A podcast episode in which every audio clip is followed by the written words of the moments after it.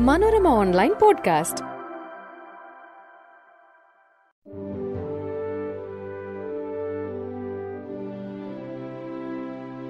നമസ്കാരം. ഞാൻ Sebin Pius. Manorama online പോഡ്കാസ്റ്റിലേക്ക് സ്വാഗതം. കേട്ടുകൊണ്ട് പഠിക്കാം എന്ന ഈ ഒരു പോഡ്കാസ്റ്റ് സെക്ഷൻ അവതരിപ്പിക്കുന്നത് മനോരമ ഹൊറൈസണും തൊഴിൽ വീതിയും ചേർന്നിട്ടാണ്. കേട്ടുകൊണ്ട് പഠിക്കാം എന്ന ഈ ഒരു പോഡ്കാസ്റ്റ് സെഷനിൽ ഇന്ന് നമ്മൾ ചർച്ച ചെയ്യുന്നത് ഇന്ത്യൻ പൈതൃകം. യുനെസ്കോ ലോക പൈതൃക പട്ടികയിലെ ഇന്ത്യൻ വിശേഷങ്ങളിലൂടെ. യുനെസ്കോ പൈതൃകങ്ങൾ. ആയിരത്തി തൊള്ളായിരത്തി എഴുപത്തിരണ്ടിൽ നടന്ന യുനെസ്കോയുടെ convention concerning the protection of the world culture and natural heritage ആണ് ലോക രാജ്യങ്ങളിലെ പൈതൃകങ്ങൾ സംരക്ഷിക്കുന്നതിനുള്ള പദ്ധതിക്ക് തുടക്കം കുറിച്ചത്. യുനെസ്കോയുടെ ജനറൽ അസംബ്ലി തിരഞ്ഞെടുക്കുന്ന വേൾഡ് ഹെറിറ്റേജ് കമ്മിറ്റി യുനെസ്കോ തന്നെ പ്രഖ്യാപിച്ച പത്ത് മാനദണ്ഡങ്ങളിൽ ഒന്നെങ്കിലും പാലിക്കപ്പെടുന്ന പ്രദേശങ്ങളെയാണ് ലോക പൈതൃക പട്ടികയിലേക്ക് തിരഞ്ഞെടുക്കുന്നത്.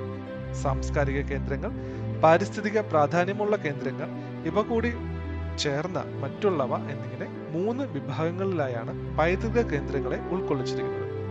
രണ്ടായിരത്തി ഇരുപത്തി മൂന്ന് മാർച്ച് വരെ ആയിരത്തി ഒരുന്നൂറ്റി അൻപത്തി ഏഴ് ലോക പൈതൃക കേന്ദ്രങ്ങൾക്കാണ് യുനെസ്കോ അംഗീകാരമുള്ളത്. ഇതിൽ തൊള്ളായിരം സാംസ്കാരിക കേന്ദ്രങ്ങളും ഇരുന്നൂറ്റി പതിനെട്ട് പാരിസ്ഥിതിക പ്രാധാന്യമുള്ള കേന്ദ്രങ്ങളുമുണ്ട്. ഒൻപതെണ്ണം മിശ്ര വിഭാഗത്തിൽ ഉൾപ്പെടുന്നവയാണ്. നൂറ്റി തൊണ്ണൂറ്റിനാല് അംഗരാജ്യങ്ങളിൽ ഇരുപത്തിയേഴ് രാജ്യങ്ങളിൽ നിന്ന് ഇന്നേ വരെ ഒരു കേന്ദ്രം പോലും യുനെസ്കോയുടെ ലിസ്റ്റിൽ ഇടം പിടിച്ചിട്ടില്ല. ഇറ്റലിയിൽ നിന്നാണ് ഏറ്റവും കൂടുതൽ സ്മാരകങ്ങൾ അല്ലെങ്കിൽ പ്രദേശങ്ങൾ യുനെസ്കോ പട്ടികയിൽ ഉൾപ്പെട്ടിരിക്കുന്നത്. ഇന്ത്യയുടെ പൈതൃകം ആയിരത്തി തൊള്ളായിരത്തി എൺപത്തി മൂന്നിലാണ് ഇന്ത്യയിൽ നിന്നുള്ള സ്മാരകങ്ങൾ ആദ്യമായി ലോക പൈതൃക പട്ടികയുടെ ഭാഗമായത്. രണ്ടായിരത്തി ഇരുപത്തി മൂന്ന് മാർച്ച് വരെ ഇന്ത്യയിൽ നിന്ന് നാൽപ്പത് പ്രദേശങ്ങൾ അഥവാ സ്മാരകങ്ങൾ പൈതൃക പട്ടികയിൽ ഇടം കണ്ടെത്തിയിട്ടുണ്ട്. ഇന്ത്യയിൽ നിന്നും യുനെസ്കോ പട്ടികയിൽ ഉൾപ്പെട്ട പൈതൃക കേന്ദ്രങ്ങളിൽ മുപ്പത്തിരണ്ടെണ്ണം സാംസ്കാരിക പ്രാധാന്യമുള്ളതും ഏഴെണ്ണം പാരിസ്ഥിതിക പ്രാധാന്യമുള്ളതും ഒരെണ്ണം മിക്സ് കാറ്റഗറിയിൽ ഉൾപ്പെടുന്നതുമാണ്. ഇന്ത്യയിൽ ഏറ്റവും കൂടുതൽ യുനെസ്കോ പൈതൃക കേന്ദ്രങ്ങളുള്ള സംസ്ഥാനം മഹാരാഷ്ട്രയാണ്. രണ്ടായിരത്തി പതിനാറിൽ ചരിത്രത്തിൽ ആദ്യമായി ഒരു രാജ്യത്ത് നിന്നുള്ള മൂന്ന് കേന്ദ്രങ്ങൾ ഒരുമിച്ച് ലോക പൈതൃക പട്ടികയിൽ ഇടം നേടി. അത് ഇന്ത്യയിൽ നിന്നുള്ളവയായിരുന്നു.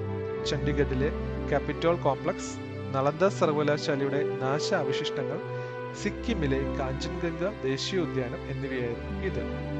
ഇന്ത്യയിൽ നിന്നുള്ള അൻപത്തിരണ്ട് കേന്ദ്രങ്ങൾ സൈറ്റ്സ് ഓൺ ദ ടെന്റേറ്റീവ് ലിസ്റ്റിൽ ഉൾപ്പെട്ടിട്ടുണ്ട്. കേരളത്തിലെ മട്ടാഞ്ചേരി പാലസ് ആയിരത്തി തൊള്ളായിരത്തി തൊണ്ണൂറ്റി എട്ട് മുതൽ ഈ ലിസ്റ്റിലുണ്ട്.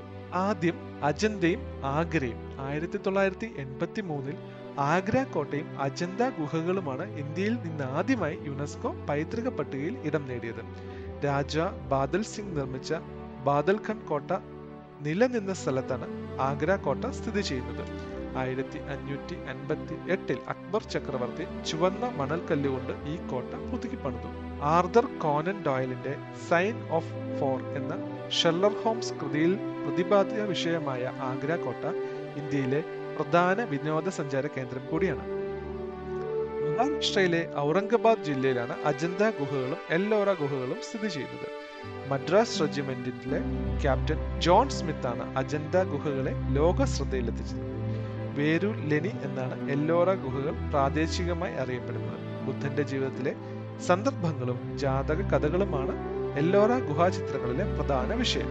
പാരിസ്ഥിതിക പ്രാധാന്യമുള്ള കേന്ദ്രങ്ങൾ അസമിലെ കാസിരംഗ ദേശീയോദ്യാനവും മാനസ് ദേശീയോദ്യാനവും രാജസ്ഥാനിലെ കേവൽദേവ് ദേശീയോദ്യാനവും ആയിരത്തി തൊള്ളായിരത്തി എൺപത്തി അഞ്ചിൽ പാരിസ്ഥിതിക പ്രാധാന്യമുള്ള പ്രദേശങ്ങൾ എന്ന നിലയിൽ ലോക പൈതൃക പട്ടികയിൽ ഇടം നേടി.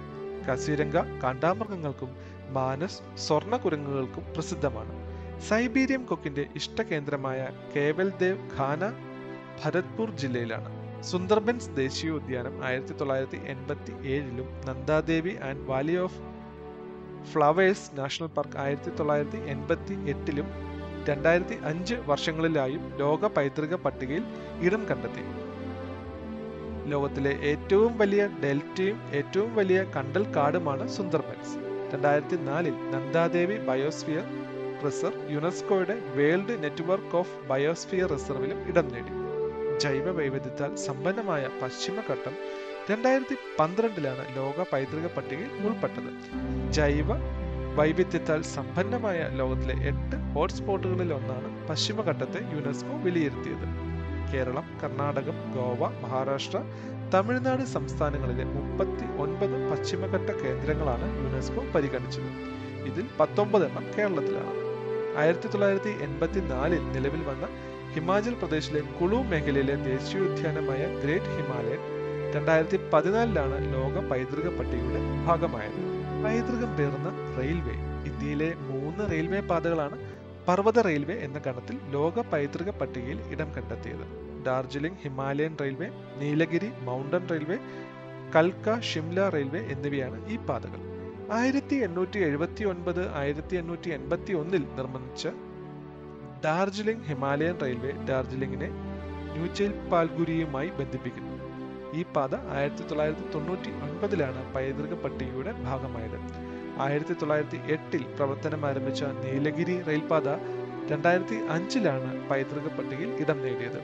ഹിമാചൽ പ്രദേശിലെ ഷിംലയെ കൽക്കയുമായി ബന്ധിപ്പിക്കുന്ന തൊണ്ണൂറ്റി ആറ് കിലോമീറ്റർ നീളമുള്ള കൽക്ക ഷിംല പാത രണ്ടായിരത്തി എട്ടിലാണ് പൈതൃക പട്ടികയുടെ ഭാഗമായത്. ആയിരത്തി എണ്ണൂറ്റി എൺപത്തി എട്ടിൽ നിർമ്മാണം പൂർത്തീകരിച്ച ചരിത്ര പ്രസിദ്ധമായ റെയിൽവേ സ്റ്റേഷനായ ഛത്രപതി ശിവാജി ടെർമിനൽ പഴയ വിക്ടോറിയ ടെർമിനൽസ് രണ്ടായിരത്തി നാലിലാണ് ലോക പൈതൃക പട്ടികയിൽ ഇടം നേടിയത്. സാംസ്കാരികവും പാരിസ്ഥിതികവുമായി പ്രാധാന്യമുള്ള മിക്സഡ് കാറ്റഗറിയിൽ ഉൾപ്പെട്ട ഇന്ത്യയിലെ ഒരേ ഒരു കേന്ദ്രമാണ് കാഞ്ചൻഗംഗ ദേശീയോദ്യാനം. രണ്ടായിരത്തി പതിനാറിലാണ് കാഞ്ചൻഗംഗ ലോക പൈതൃക പട്ടികയിൽ ഇടം നേടിയത്. സിക്കിമിലെ ഈ ദേശീയ ഉദ്യാനം ഇന്ത്യയിൽ ഏറ്റവും ഉയരത്തിൽ സ്ഥിതി ചെയ്യുന്ന നാഷണൽ പാർക്കുകളിൽ ഒന്നാണ്. കാഞ്ചൻഗംഗ ബയോസ്ഫിയർ റിസർവ് നിലവിൽ വന്നത് രണ്ടായിരത്തിലാണ്. കാഞ്ചൻഗംഗയുമായി ബന്ധപ്പെട്ട പൗരാണിക കഥകളും സിക്കിം ജനതയുമായുള്ള ബന്ധവും പരിസ്ഥിതി സംരക്ഷണവും എല്ലാം കണക്കിലെടുത്താണ് ഈ ദേശീയോദ്യാനത്തെ മിക്സഡ് കാറ്റഗറിയിൽ ഉൾപ്പെടുത്തി ലോക പൈതൃക പട്ടികയുടെ ഭാഗമാക്കിയത്. നഗരങ്ങൾ. അഹമ്മദാബാദ് ആണ് യുനെസ്കോ ലോക പൈതൃക പട്ടികയിൽ ഇടം നേടിയ ആദ്യത്തെ ഇന്ത്യൻ നഗരം. രണ്ടായിരത്തി പതിനേഴിലാണ് അഹമ്മദാബാദിന് അംഗീകാരം ലഭിച്ചത്. രണ്ടായിരത്തി പത്തൊമ്പതിൽ ഇന്ത്യയുടെ പിങ്ക് സിറ്റി ജയ്പൂരും ലോക പൈതൃക പട്ടികയിൽ സ്ഥാനം നേടി. പതിനൊന്ന് നൂറ്റാണ്ടിൽ സുൽത്താൻ അഹമ്മദ് ഷാ ആണ് അഹമ്മദാബാദ് നഗരം സ്ഥാപിച്ചത്. മഹാരാജ സവായ് ജയ്സിംഗ് രണ്ടാമനാണ് ജയ്പൂർ നഗരത്തിന്റെ സ്ഥാപകൻ. ഇന്ത്യയിലെ പൈതൃക കേന്ദ്രങ്ങൾ ഒറ്റനോട്ടത്തിൽ. കേന്ദ്രം എല്ലോറ ഗുഹകൾ സംസ്ഥാനം മഹാരാഷ്ട്ര അംഗീകാരം നേടിയ വർഷം ആയിരത്തി തൊള്ളായിരത്തി എൺപത്തി മൂന്ന് കൊണാർക്ക് സൂര്യക്ഷേത്രം സംസ്ഥാനം ഒഡീഷ അംഗീകാരം നേടിയ വർഷം ആയിരത്തി തൊള്ളായിരത്തി എൺപത്തി നാല് മഹാബലിപുരത്തെ മന്ദിരങ്ങൾ സംസ്ഥാനം തമിഴ്നാട് അംഗീകാരം നേടിയ വർഷം ആയിരത്തി തൊള്ളായിരത്തി എൺപത്തി നാല് ഖജുരാഹോ ക്ഷേത്രങ്ങൾ സംസ്ഥാനം മധ്യപ്രദേശ് അംഗീകാരം നേടിയ വർഷം ആയിരത്തി തൊള്ളായിരത്തി എൺപത്തി ആറ് ഗോവയിലെ പള്ളികളും സഭകളും സ്ഥിതി ചെയ്യുന്നത് ഗോവ സംസ്ഥാനത്ത് അംഗീകാരം നേടിയ വർഷം ആയിരത്തി തൊള്ളായിരത്തി എൺപത്തി ആറ് ഹംപിയിലെ സൗധങ്ങൾ സ്ഥിതി ചെയ്യുന്നത് കർണാടകയിൽ അംഗീകാരം നേടിയ വർഷം ആയിരത്തി തൊള്ളായിരത്തി എൺപത്തി ആറ് ചോള മഹാക്ഷേത്രങ്ങൾ സ്ഥിതി ചെയ്യുന്നത് തമിഴ്നാട് അംഗീകാരം നേടിയ വർഷം ആയിരത്തി തൊള്ളായിരത്തി എൺപത്തി ഏഴ് തൊടിക്കൽ മന്ദിരങ്ങൾ സ്ഥിതി ചെയ്യുന്നത് കർണാടക അംഗീകാരം നേടിയത് ആയിരത്തി തൊള്ളായിരത്തി എൺപത്തി ഏഴിൽ എലിഫന്റ ഗുഹകൾ സ്ഥിതി ചെയ്യുന്നത് മഹാരാഷ്ട്രയിൽ അംഗീകാരം നേടിയത് ആയിരത്തി തൊള്ളായിരത്തി എൺപത്തി ഏഴിൽ സാഞ്ചിയിലെ ബുദ്ധമന്ദിരങ്ങൾ സ്ഥിതി ചെയ്യുന്നത് മധ്യപ്രദേശ് പൈതൃക പട്ടികയിൽ ഇടം നേടിയത് ആയിരത്തി തൊള്ളായിരത്തി എൺപത്തി ഒൻപതിൽ കുത്തുബ് മിനാറും സൗധങ്ങളും സ്ഥിതി ചെയ്യുന്നത് ഡൽഹിയിൽ പൈതൃക പട്ടികയിൽ ഇടം നേടിയത് ആയിരത്തി തൊള്ളായിരത്തി തൊണ്ണൂറ്റി മൂന്നിൽ. മഹാബോധി ക്ഷേത്രം സ്ഥിതി ചെയ്യുന്നത് ബീഹാറിൽ ലോക പൈതൃക പട്ടികയിൽ ഇടം നേടിയത് രണ്ടായിരത്തി രണ്ടിൽ. ഭീം ബേഡ്കയിലെ പാറമടകൾ അംഗീകാരം നേടിയത് രണ്ടായിരത്തി മൂന്നിൽ സ്ഥിതി ചെയ്യുന്നത് മധ്യപ്രദേശിൽ. ചമ്പനീർ പാവ്ഗഡ് ആർക്കിയോളജിക്കൽ പാർക്ക് സ്ഥിതി ചെയ്യുന്നത് ഗുജറാത്തിൽ അംഗീകാരം നേടിയ വർഷം രണ്ടായിരത്തി നാല് ജന്തർ മന്ദർ സ്ഥിതി ചെയ്യുന്നത് രാജസ്ഥാനിൽ ലോക പൈതൃക പട്ടികയിൽ ഇടം നേടിയത് രണ്ടായിരത്തി പത്തിൽ രാജസ്ഥാനിലെ കുന്നിൻ മുകളിലെ കോട്ടകൾ സ്ഥിതി ചെയ്യുന്നത് രാജസ്ഥാനിൽ അംഗീകാരം നേടിയ വർഷം രണ്ടായിരത്തി പതിമൂന്ന് റാണി കി വാവ് സ്ഥിതി ചെയ്യുന്നത് ഗുജറാത്തിൽ അംഗീകാരം നേടിയത് രണ്ടായിരത്തി പതിനാറിൽ ലെ കൊർബ്യു സിയാറുടെ വാസ്തുവിദ്യ സ്ഥിതി ചെയ്യുന്നത് ചണ്ഡീഗഡിൽ അംഗീകാരം നേടിയത് രണ്ടായിരത്തി പതിനാറിൽ. നളന്തയിലെ പുരാവസ്തു കേന്ദ്രങ്ങൾ സ്ഥിതി ചെയ്യുന്ന സംസ്ഥാനം ബീഹാർ ലോക പൈതൃക പട്ടികയിൽ ഇടം നേടിയത് രണ്ടായിരത്തി പതിനാറിൽ. വിക്ടോറിയൻ ഗോതിക് നിർമ്മിതികൾ സ്ഥിതി ചെയ്യുന്നത് മഹാരാഷ്ട്രയിൽ ലോക പൈതൃക പട്ടികയിൽ ഇടം നേടിയത് രണ്ടായിരത്തി പതിനെട്ടിൽ. ധോലവീര സ്ഥിതി ചെയ്യുന്നത് ഗുജറാത്തിൽ ലോക പൈതൃക പട്ടികയിൽ ഇടം നേടിയത് രണ്ടായിരത്തി ഇരുപത്തി ഒന്നിൽ.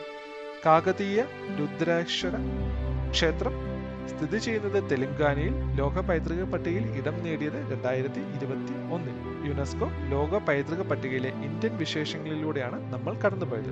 പുതിയ വിശേഷങ്ങളുമായി അടുത്ത പോഡ്കാസ്റ്റ് നന്ദി.